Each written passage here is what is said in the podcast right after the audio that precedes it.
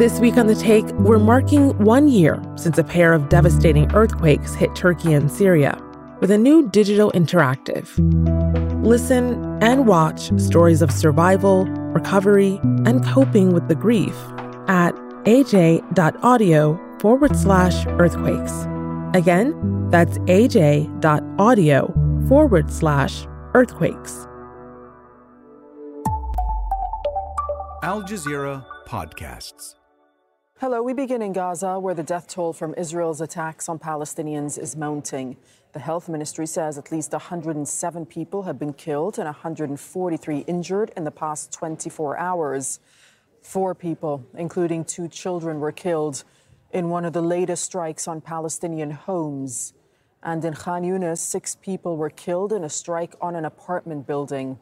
More than 27,500 Palestinians have now been killed and nearly 67,000 injured since the 7th of October. Parents in Gaza are struggling to provide for their children not just food, but basics like diapers. The items are available, but prices have soared. While the armed wing of Hamas has released video appearing to show its fighters targeting the Israeli army in Gaza. Intense fighting has been taking place across the strip. Last week, the group claimed to have killed 15 Israeli soldiers and destroyed tanks as well as other military vehicles. The Israeli army says that 224 of its soldiers have been killed in the strip since October. The U.S. State Department says footage of an Israeli soldier standing over a stripped and wounded Palestinian in Gaza is, quote, deeply troubling. The video was reportedly uploaded on social media by the soldier, and he's since deleted it. There have been multiple previous reports of Israeli soldiers abusing or executing unarmed Palestinian civilians. Israeli protesters are holding more demonstrations at the Karam Abu Salem border crossing. They're trying to block humanitarian aid from entering the Gaza Strip.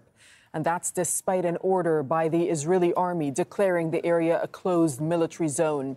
They've held protests there for days, saying that aid should not go through until captives being held in Gaza are freed. The U.S. Secretary of State has met the Egyptian President Abdel Fattah al-Sisi for talks on the war on Gaza. Antony Blinken is hoping that his tour of the Middle East will help broker an end to the war. On Monday, he met with the Saudi Crown Prince in Riyadh. He's also due to visit Qatar, the occupied West Bank, and Israel. This week on The Take, we're marking one year since a pair of devastating earthquakes hit Turkey and Syria with a new digital interactive. Listen and watch stories of survival, recovery, and coping with the grief at aj.audio forward slash earthquakes. Again, that's aj.audio forward slash earthquakes.